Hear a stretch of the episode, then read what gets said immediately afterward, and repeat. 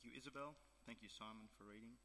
Um, good morning, everyone. My name's Chris. I'm the assistant minister, and uh, let's pray as we look at God's word. Heavenly Father, we do thank you that you have revealed yourself to us in a way that we can understand, in a word that we can read and have passed down, and ultimately in a person we can meet and get to know. We pray you would help us understand what your word is saying to us today. In Jesus' name. Amen. Uh, I'm sure that many of you uh, will be familiar with this.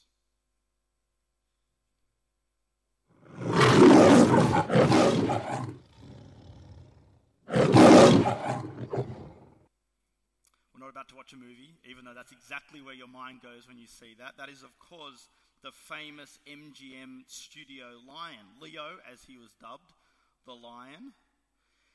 I love that as it starts a movie, it kind of speaks to the grandeur of what you're about to experience. The great king of beasts there. You hear the deep roar that they managed to capture.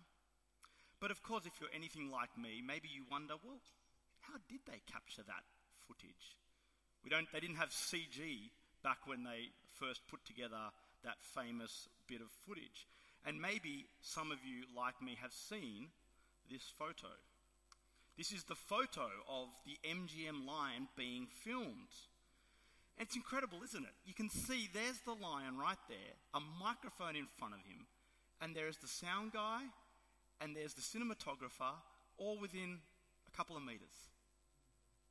I mean, how does that happen?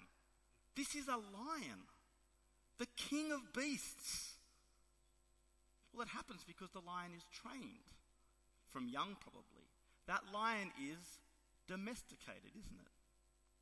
And what's the, the thing about a lion when we see it like that, Leo the lion, that is still lion, but it's not a lion in all its majesty.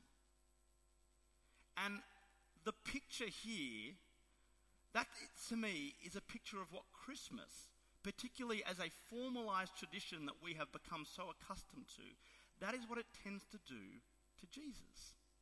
It domesticates him. Yes, he's the promised king. Yes, ruler of all, savior of the world, as we've seen these past few weeks. But also, baby in a manger, mercy mild. Human being just like us, so relatable. And so we tip our hat and we say, yes, he's still God, we get that. But it's not in all his majesty. And it's interesting what that does to how we think of Jesus. And so we can be as at ease around Christmas Jesus as those M G M employees are around Leo the Lion. It's exactly what our culture does.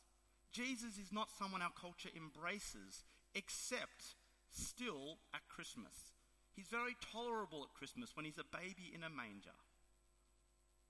But we domesticate Jesus at our peril. We domesticate Jesus at our peril.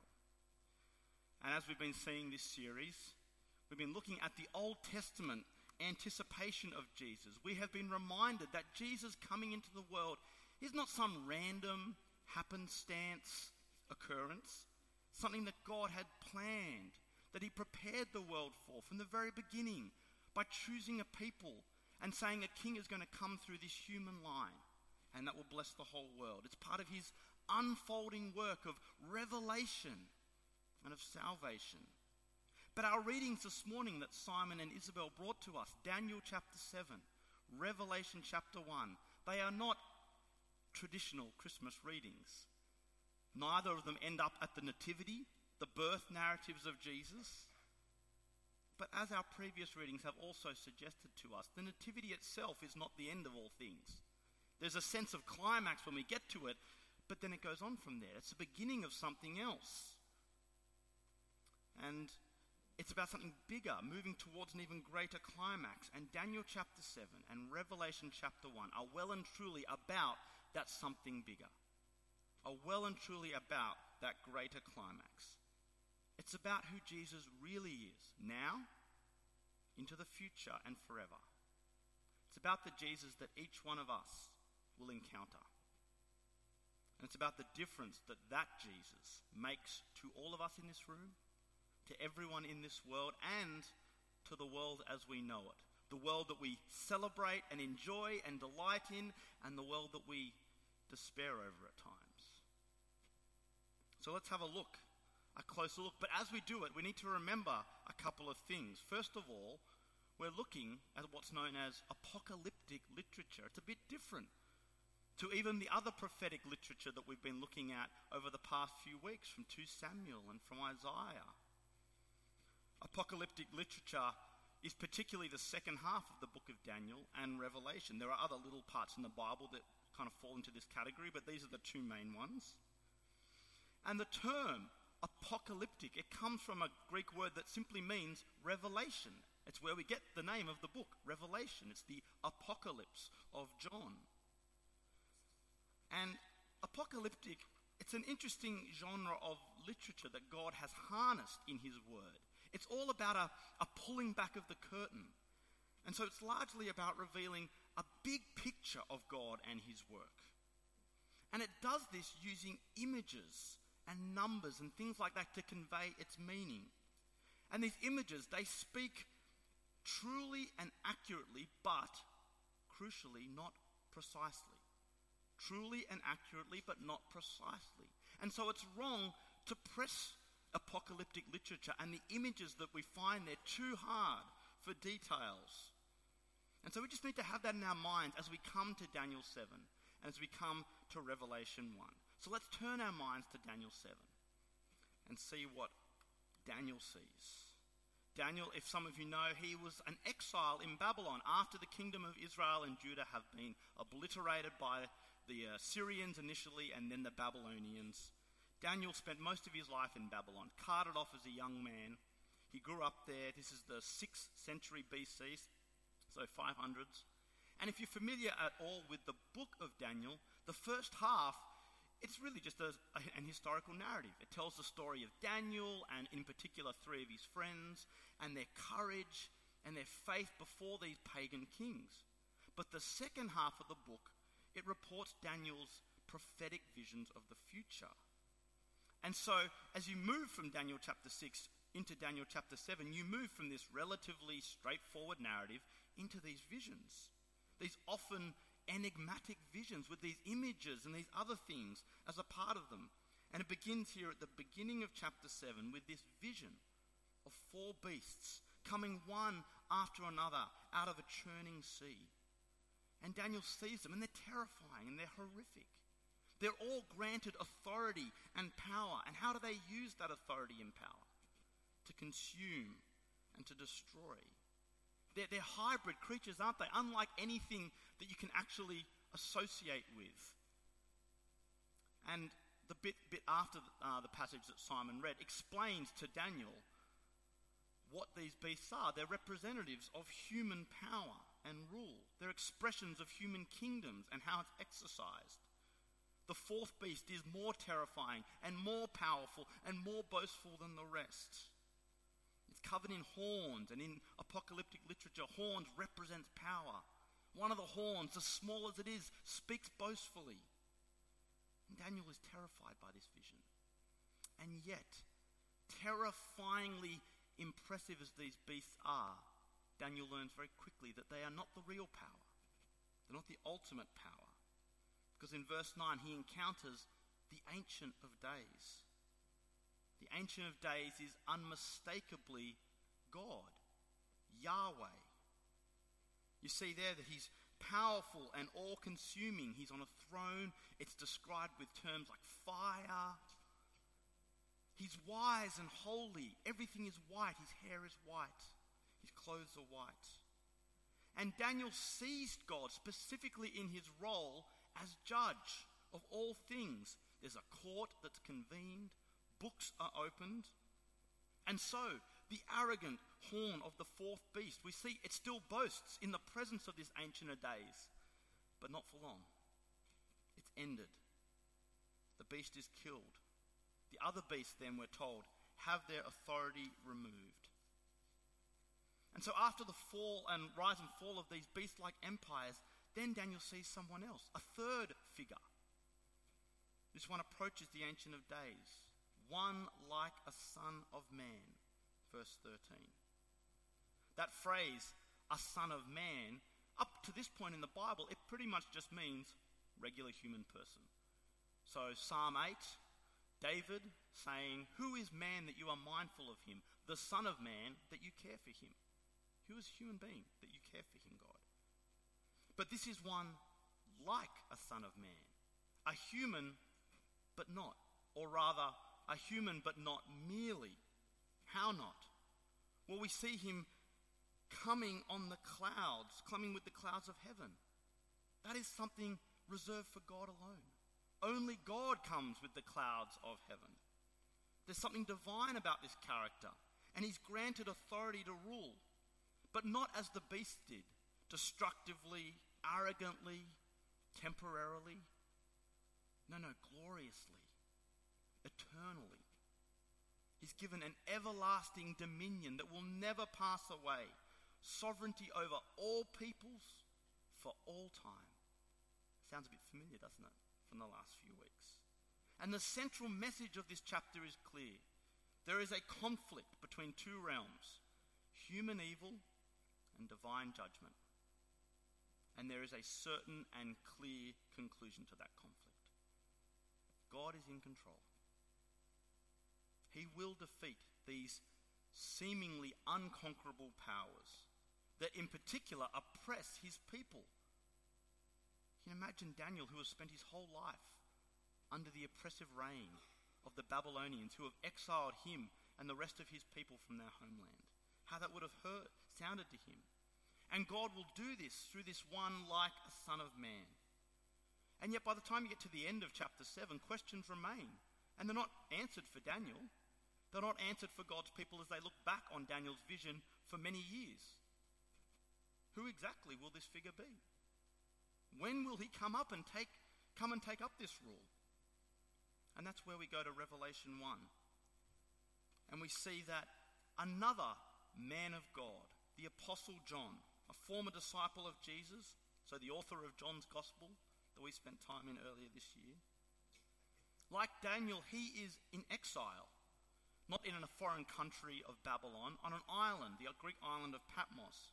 He's exiled by the Roman Empire for his faith in Jesus, because this is the end of the first century. And by the end of the first century, the church has grown, but so has the Roman Empire's hostility towards the church. And John, as a church leader, has found himself imprisoned on this island. And so he writes this vision, having received it under significant oppression from a foreign power. It's not unlike Daniel's experience. He gets this vision in captivity. And like Daniel, there's a, a pulling back of the curtain that he's privileged to see. And it's a big picture of God and his work that he sees. After, the wor- after words from the Lord God, the Almighty, in verse eight, John sees, standing in the midst of seven lampstands, a human figure. And how does he describe him? One like the Son of Man, just like Daniel. Although there's a difference, isn't there? I've kind of highlighted it for you there. In Daniel, it's one like a son of man, this general idea of a human who's human but not just a human. And then here, it's focused, there's more clarity. He's one like the Son of Man. The, the Son of Man is, is, is someone, and it means something even more specific. And in communicating who this Son of Man is, John provides a portrait for us, doesn't he? And this is a revelation from God, from Jesus, as he, we're told in the very first verse of Revelation chapter one.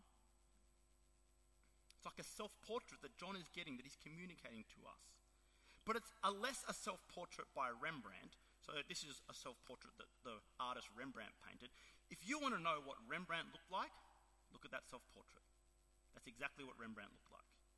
But this is less that sort of self-portrait and more a self-portrait by Picasso. It tells you about the person, not what they look like. And if you know anything about the artist Picasso, by the end of his life in particular, he was a troubled man. And you can get that from his self-portrait.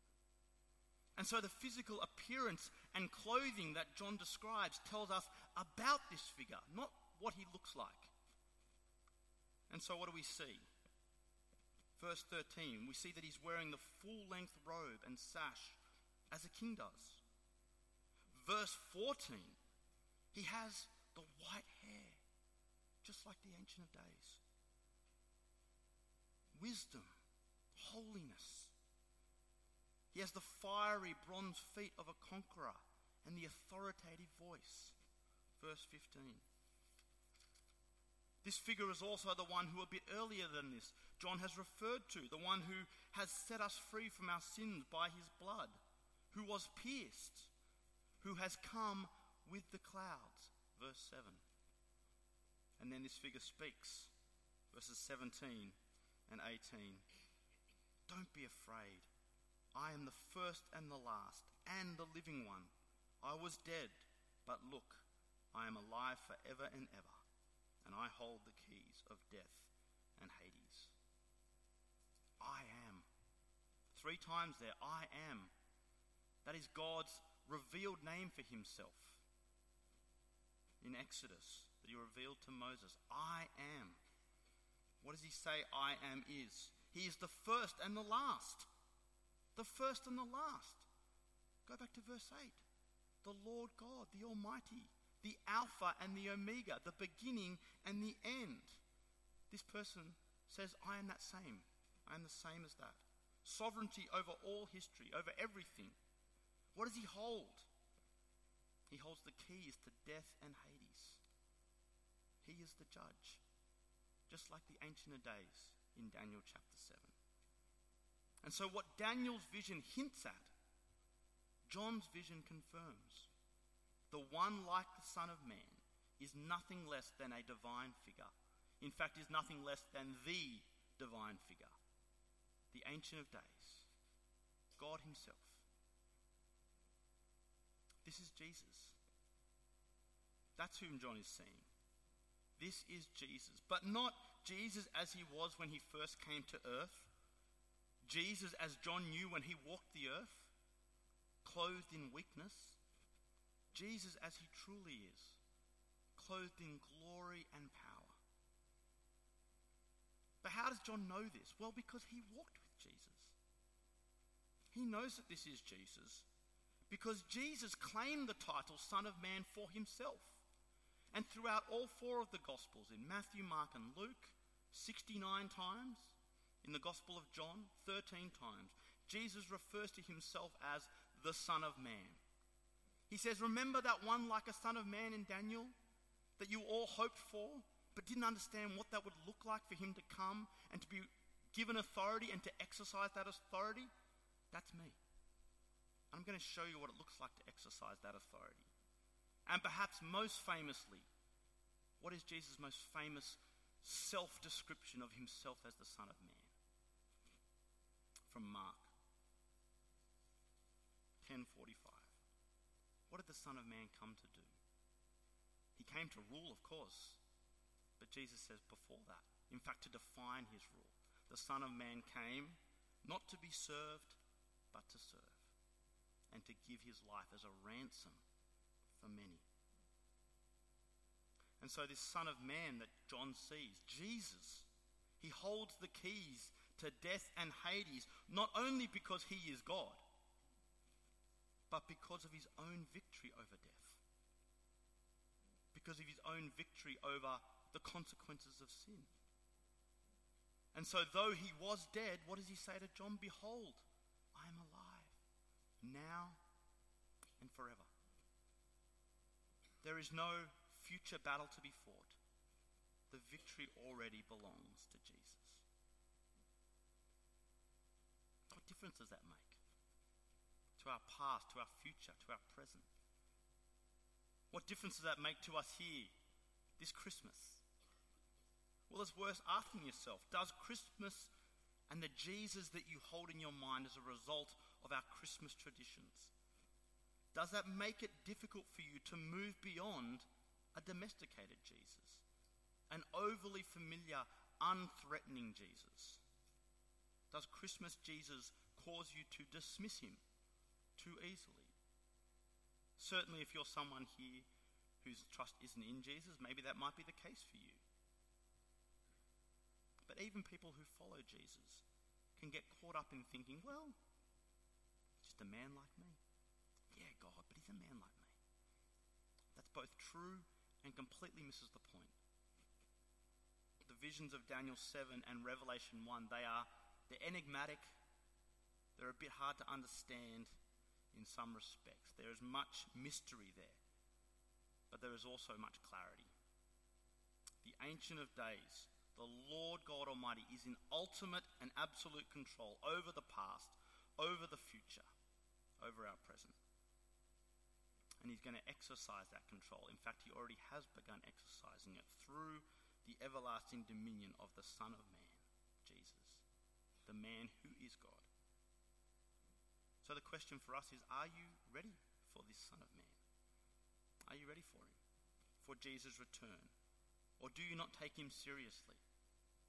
Because remember, a key part of each of those visions is that Jesus will return. He needs to be given that everlasting dominion. That will happen at a point in human history. And that will be the end of human history as we know it.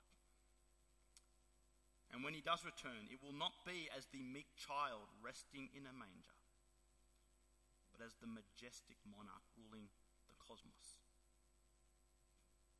And today's powers that be, whether they be political or social, they will tomorrow face him who holds the keys to death and Hades. And we will too. And at that point, all sin and injustice, including that which we commit, it will be brought to an end in the final judgment of the Son of Man. And for those whose trust is in Jesus and what he has done, the ransom that he has paid on your behalf, that is a great day. And it means in the present, great hope. It means that we can we can mourn death but not be not be destroyed by it. It means we can lament injustice and just out of control human sinfulness but not be overwhelmed and overcome by it. Because we know how it ends. It's a great comfort, but it's also a challenge. I was struck last week as Ricky was praying for us on our behalf. She acknowledged that in the preoccupation of our daily lives, or perhaps of our Christmas prep this year, what do we do? She said, we forget the urgency of Jesus' return. All this might seem a bit far off for you. It is urgent, because we have not been told when Jesus will return. Any withholding is a mercy that more would come to put faith in him. And so this whole series we've been saying, the wait is over. And it's true. For the initial realization of Old Testament hope, as we put in our sign, the spiritual blessings that come with it, waiting to be right with God, Christmas means the wait is over. You don't have to wait anymore. Forgiveness of sins, spiritual communion with the, your Creator, that wait is over. But for the final realization of Old Testament hope, the all-powerful and universal and everlasting rule of Jesus, well, that wait continues. And so this Christmas, when you consider the baby lying in a manger two thousand years ago, when you consider that in images and in carols and in Bible passages, consider also the man who is God, the Son of Man, coming with the clouds, clothed in all his majesty. In the famous children's book, The Lion, the Witch and the Wardrobe, as the children enter Narnia, covered in snow, they encounter the beaver family who tell them that this is not actually how this world always was. And there's actually a king who's going to make everything right, who's the true king of Narnia. And as they ask more questions about this king, they're told this king is Aslan, the lion. And Susan says, oh, I thought he was a man. Is he quite safe? I shall feel rather nervous about meeting a lion. That you will, dearie, make no mistake, replies Missus Beaver. If there's anyone who can appear before Aslan without their knees knocking, they're either braver than most or else just silly. Then he isn't safe? One of the other girls, Lucy, asks. Safe, responds Mister Beaver. Don't you hear what Missus Beaver tells you? Who said anything about safe? Of course he isn't safe, but he's good. He's the king, I tell you. Don't you hear what Daniel seven and Revelation one are telling you about the Son of Man, about Jesus? Who said anything about safe? But he's good, I tell you. Ignore Jesus and he will be to you nothing but the powerful ruler, judging those whose sin and rebellion is not covered by his blood. They will mourn over him. You give your life to him. And Jesus will not just be the all-powerful ruler, but your saviour. Your sin and is covered. And he'll become your friend, your brother. Because he isn't safe. He's God. But he's good.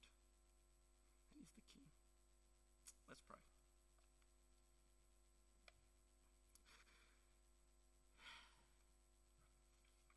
Thank you, Lord Jesus,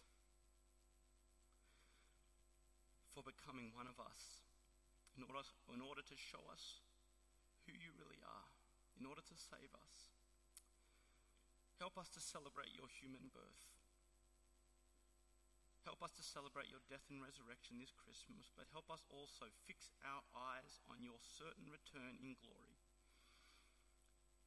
And every conversation that we feel, I don't want to put someone out by saying, where is your trust in Jesus? May that vision spur us on. And thank you that as we live in a world racked by sin, human and natural, the consequences, help us to remember that you will right all things. You, the Son of Man. May that give us